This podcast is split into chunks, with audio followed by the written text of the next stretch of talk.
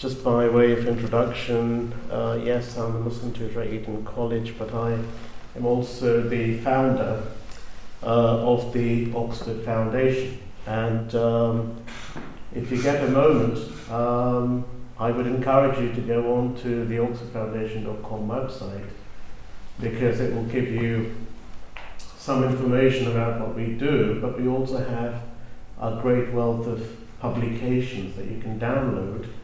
High quality publications, uh, sometimes books, uh, on the theme of war and peace, on the theme of interfaith understanding between different faith groups. Um, and, and you will also be able to download the open letter, to which I'm a signatory. And the open letter is addressed to the leader, to the fighters and the supporters of the self-declared Islamic State. Um, it's signed by one hundred twenty-six Islamic Sunni scholars from across the Islamic world, and point by point it unpicks the theology, um, the religious legitimacy, the claim to Islamic legitimacy. It unpicks that point by point, and I hope you will find that useful, and I will touch on this as well in my presentation.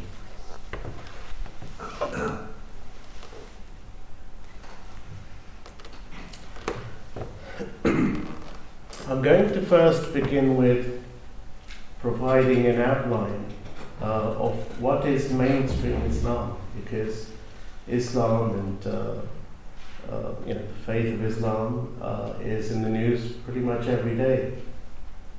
Well, why is it that they're saying Muslims if it's to do with Islam? Why was it that they weren't blowing up the Bamiyan statues the last, you know, so many hundreds of years? Why is it that they weren't killing and trying to exterminate minorities in the Middle East or in, Af- in Africa before? What is it that's happened? Um, and what I'm going to touch on is the extremist theology as opposed to mainstream Islam. And I hope that you will be able to place or position where that violence comes from as opposed to the mainstream Islamic tradition. And let me also say that the theology, the way of interpreting and understanding the religion, uh, the faith of Islamic tradition, um, that extremist theology is the same theology that underpins all the different violence. So it might be I S today, and it's Boko Haram somewhere else, and then it's the Pakistani Taliban, um, you know, sort of um, uh, a whole host of groups. But in fact, what underpins their interpretation of Islam is the same theology.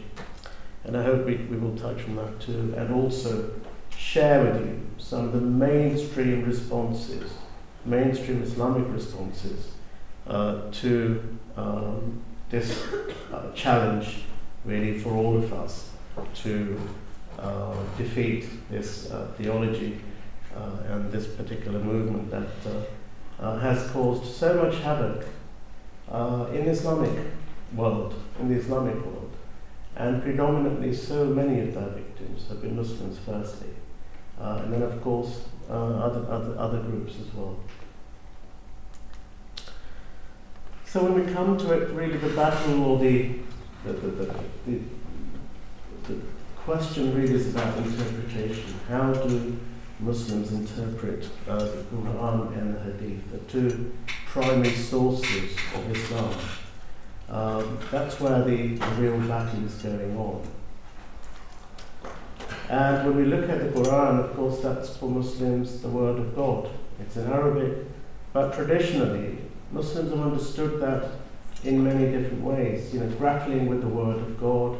Uh, of course, it's in Arabic, so now, you know, Muslims have uh, Muslim scholars looking at the, the Arabic, the linguistic meanings of the word, uh, word of God. There are traditionalist uh, commentaries on the Quran, there are rationalist commentaries on the Quran, there are mystical and spiritual commentaries on the Quran. Um, so what you have with a extremist theology is to say, we don't need any of that anymore. There is only one interpretation, and that is our interpretation. So it is basically to do away with a thousand plus years of Islamic tradition and history and say, we don't need that. We're going to go back to the seventh century and understand those sources uh, in a literal way, and also understand them in a way that supports our political vision. So it's a political ideology that seeks to utilize religion to justify what they're doing. So this is just one uh, kind of an example of how Muslims have understood that first source, uh, the Quran, the Word of God.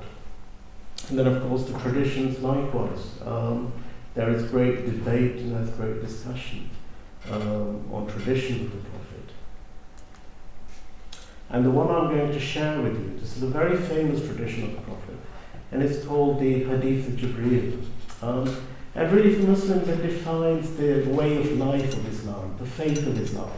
And the Prophet defined this as being based upon three dimensions, on Islam, Iman and Ihsan. So Islam is something that you know m- most people might be familiar with. It's something that young people are taught in school, uh, in religious education. It's the five pillars of Islam, you know, to To, to, to witness that there is uh, one God and that the Prophet Muhammad is messenger, to pray five prayers a day, uh, to fast in the month of Ramadan, to give two point five percent of one's wealth uh, to, to, to the needy and the poor, and then of course if one is able to, one performs the Hajj. Uh, so this is the first dimension uh, of, of Islam. And the second dimension is very much about theology, Iman, you know, belief in God, uh, his angels, revealed books, messengers have come in the past that God has sent uh, to different peoples of the world with the same message that you know life is not an accident, that there is meaning, uh, there's purpose, um, and that there is a creator. So that's that's the, the, the second dimension. Uh, and Ihsan, Ihsan is doing that which is beautiful. Uh, the Prophet defined it uh, to worship God as if you see him. But if you do not see God, know that he sees you. Um, and so that's, that's it. So how do, how do these three dimensions um, unfold historically? Well, the first dimension is Islam. Muslims understood, uh, the great scholars and the jurists understood from a very early stage that you simply can't take verses of the Quran just literally. They were revealed over a twenty-three year period. There is a particular context to a verse of the Quran. You need to understand what the Prophet said about it. You need to understand what the companions might have said and understood by it. You need to understand what, what the tradition, you know, what the other scholars have said about it. So they understood that this is, you know, it's much more complex than just taking uh, either tradition of the Prophet literally uh, or the verses of the Quran. So what they created was what we say Uh, usul, principles, a methodology of trying to interpret those two primary sources so that they can then be applied in life, in human you know, uh, activity. Um, and so in, in Islam we have uh, a number of schools of law that emerged, they're still con- continued uh, till today, uh, and this kind of provides a way of making the law relevant as well. And this will have relevance to what I have to say when I speak about I S.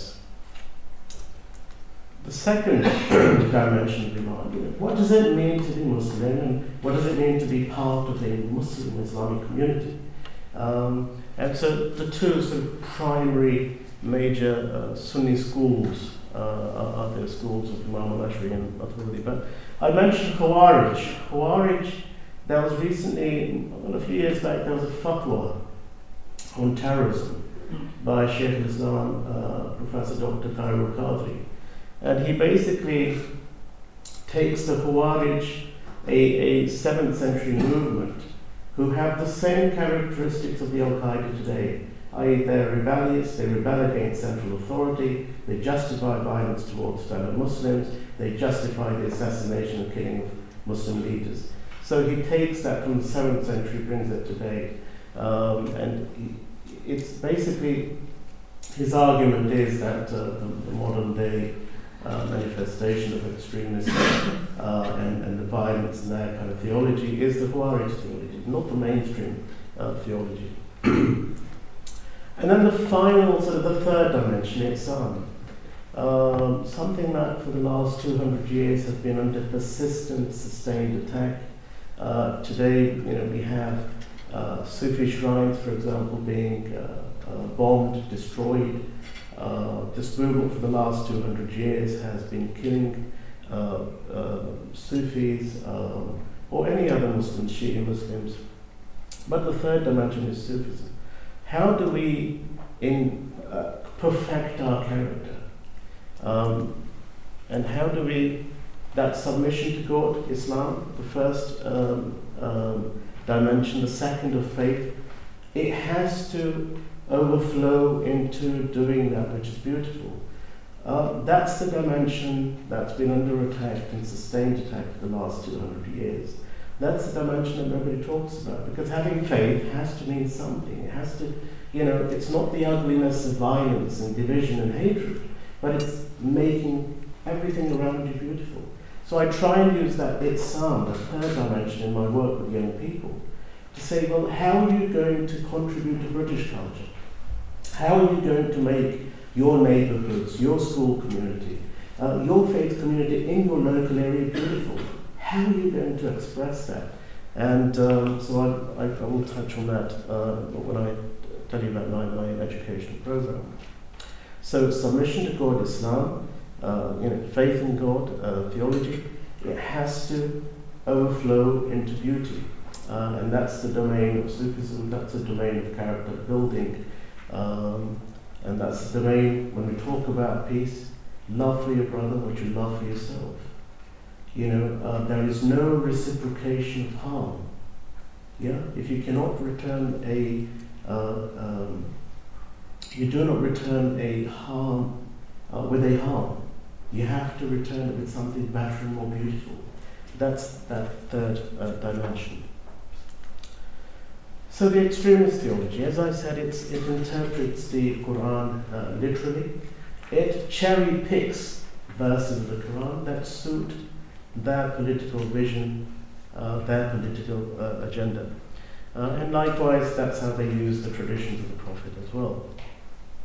They arbitrarily uh, declare Muslims non-Muslims, which of course means they can then justify their violence towards their fellow Muslims. And that's what's been going on for at least the last two hundred years. What's happened over the last thirty plus years is that this same uh, ideology of theology, the way of interpreting uh, uh, uh, those sources, was a minority uh, movement. It was, you know, it was pretty much eradicated until uh, in the Middle East a particular government, a state, was established, and its state ideology became um, that interpretation of Islam.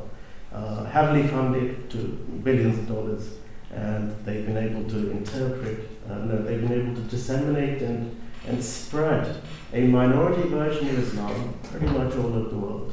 It's been, you know, they've taken the Ford uh, mass production level to a different level.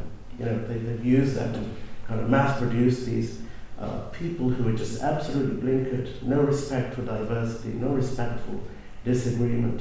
Uh, it's either their way or no way.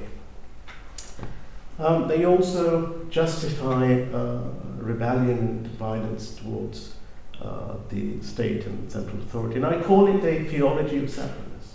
Uh, they separate themselves from the community, the mainstream community of Muslims.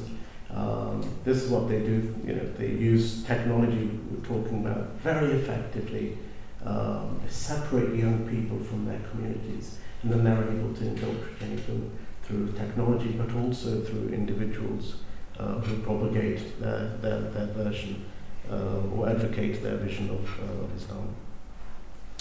And I mentioned the Khawarij. They were responsible for the murder of the fourth Caliph Uh, In, in Islam. So, you know, their uh, history goes back a long way, and I think this is very important as a Muslim to understand the, uh, the historical roots of this kind of idea mindset uh, as well. So what are the mainstream Muslim responses uh, to this? Well, the first, um, in two thousand eight, um, I devised what's called the Oxford Muslim Pupils Empowerment Programme. You can download it from our website. And the idea is very simple, to give young Muslims growing up in Britain um, a counter-narrative to the theology of separateness, so that they, they, they, they feel that this is their country. They feel that this is their home, this is where they belong, and therefore this is where they need to contribute and channel their energies into doing that which is beautiful, contributing towards, towards British life and culture and, and uh, public life as well. The other, of course, is the open letter uh, to I S and the Amman message, uh, which is also a very significant document. So what's O M P A P? Um, well, I, I realized that there wasn't uh, a, a proper uh, Islamic education for young, for young people growing up uh, in this country. And uh, it was really very difficult to do something in, in mosques, because you know they all have their own particular schools that they belong to, or a sectarian sort of you know uh, understanding or vision, um, and very resistant to change. So the next option really was, it was something I developed at Eton. So can can we try this at a local school in, in Oxford, for example? And that's what we did. Um, so we created a space, you know, over lunchtime, where young people, you know, invited everyone, but it was predominantly Muslim uh, young people. They came in, in very large numbers because they wanted to learn, they wanted to understand their faith. They also wanted to understand their faith in the context of a plural, multi-faith, multicultural society, where Muslims are a minority, to try and understand what Islam means for them here and now, and how they can really feel uh, confident about their Islamic faith, but also be confident uh, in contributing to uh, British society. Uh, we also had role models come into the school. So this is because of some young people, maybe coming from deprived and disadvantaged backgrounds.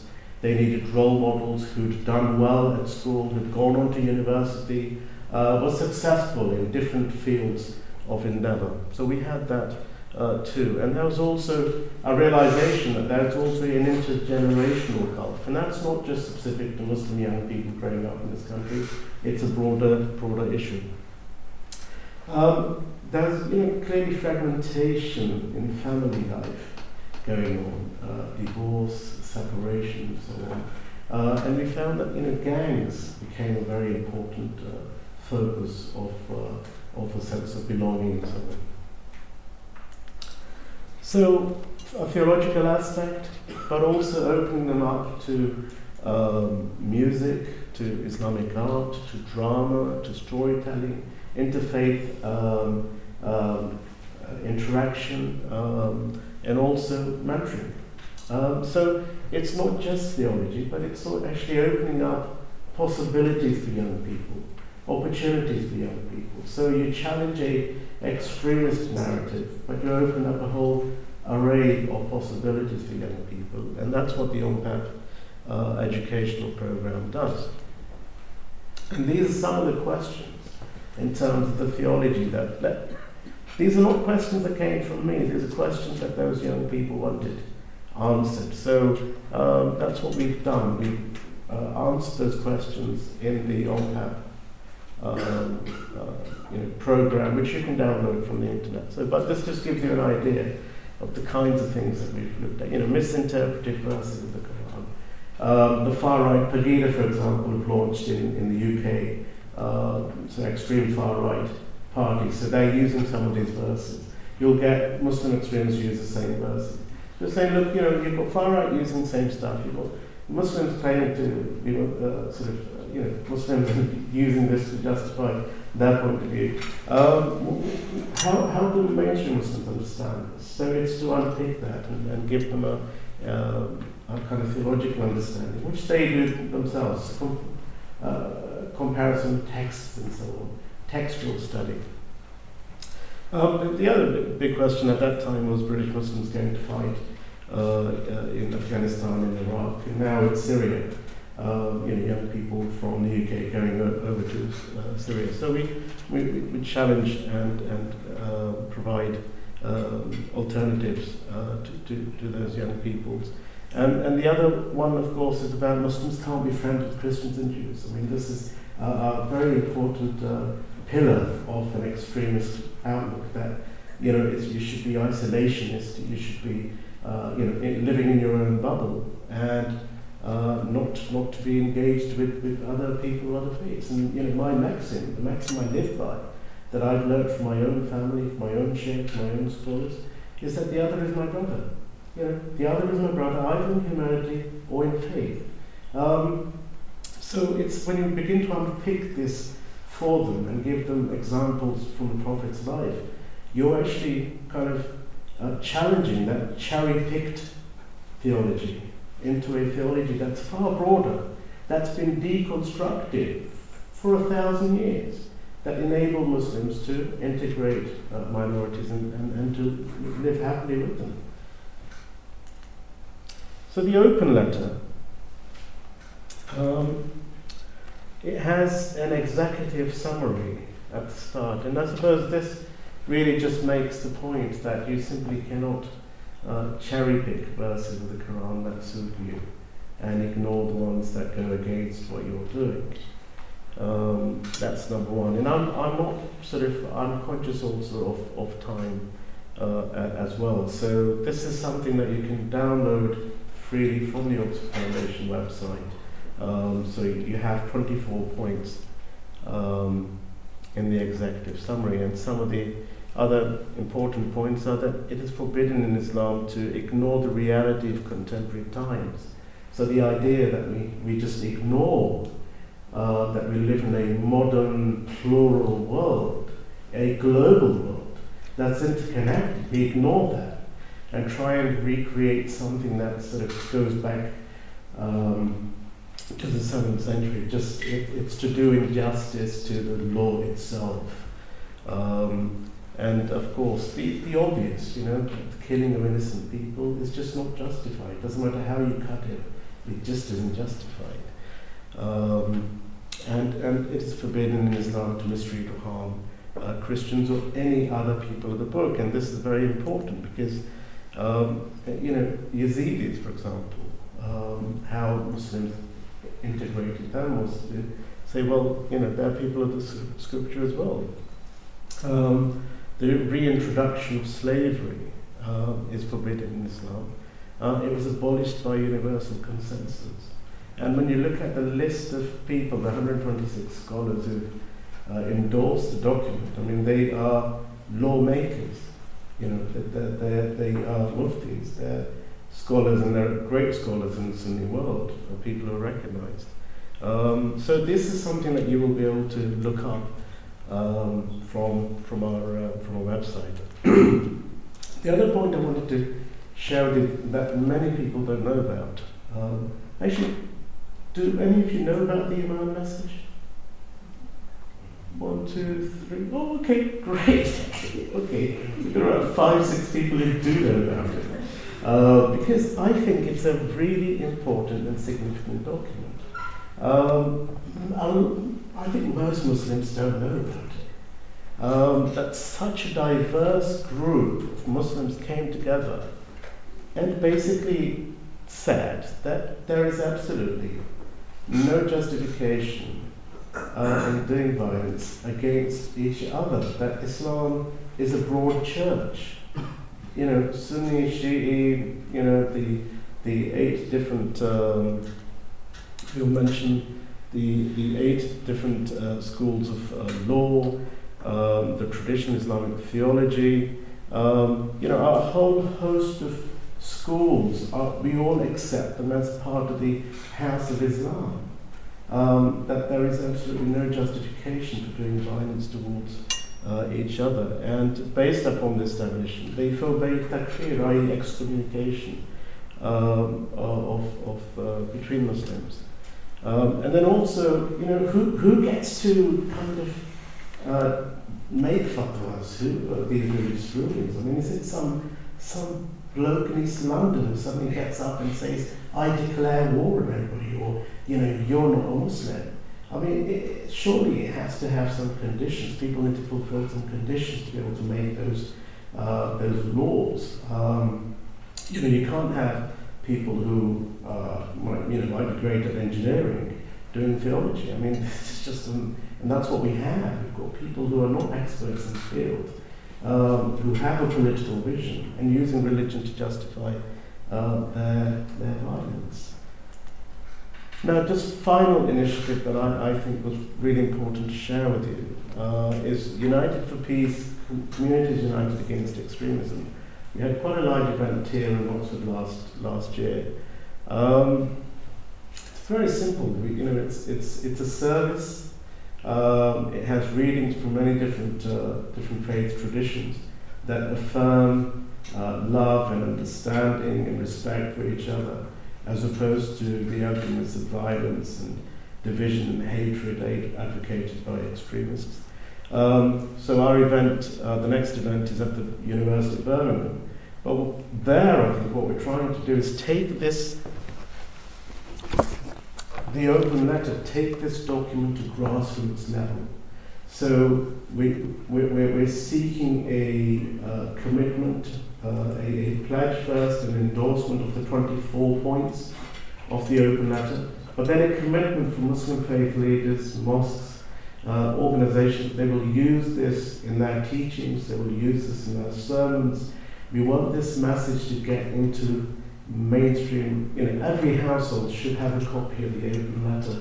Certainly every Muslim household, but I'd say every every household uh, should have a copy of the open letter, because it really encapsulates the values that mainstream Muslims um, and Islam stand for uh, in, the, in the modern world. But as I say, there is so much more that you can uh, download and have access to uh, on the Oxford Foundation dot com website. I'm probably over time, but uh, thank you for listening so attentively.